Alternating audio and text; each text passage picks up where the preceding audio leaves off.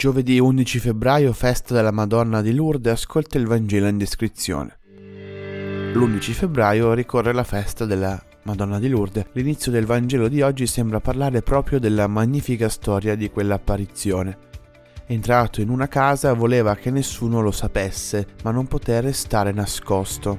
Impossibile restare nascosto. Bernadette è solo una piccola ragazza ignorante sconosciuta ma oggi a Lourdes arrivano da tutto il mondo folle di persone perché richiamati dal suo racconto, dal suo incontro con l'Immacolata Concezione.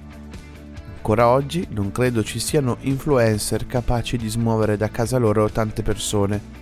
Eppure se uno conosce la storia di Santa Bernadette, che vi lascio in link, sa quanto sia davvero incredibile che tutto parta dalla piccolezza di una ragazza per diventare qualcosa di incontenibile. Il Signore non può restare nascosto, se è davvero Lui, niente lo può tenere nascosto. Nel Vangelo di oggi troviamo questa donna siro-fenicia, questa specificazione dell'origine è per dirci che non è una credente, ma una pagana e non corre buon sangue fra gli ebrei e questa etnia. La donna pagana ha saputo della venuta del guru, non gli importa della sua dottrina, vuole solo un miracolo di cui lo pensa capace.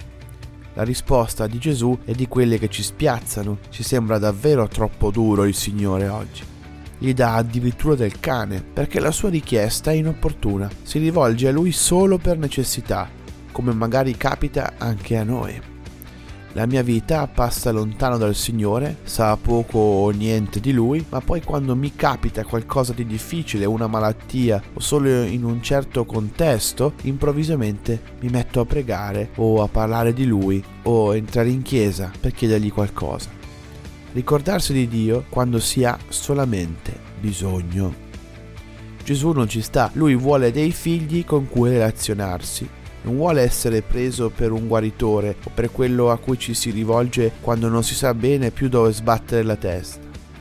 Anche a noi capita di sentirci rigettati così, ignorati e schiacciati da Dio. Gesù, dopo aver ricarato la dose sulla non opportunità di questa richiesta, in realtà spinge questa donna a fare una professione di fede. Non vuole non ascoltarla, sta solo purificando le sue intenzioni. Infatti lei fa quello che non facciamo noi quando ci sentiamo così. Lei rimane e si accorge di accontentarsi solo delle briciole. Saper restare e domandare con fiducia nonostante le sensazioni contrarie, è questo il punto. È un buon inizio e questo Gesù basta per guarire sua figlia. Buona giornata a tutti.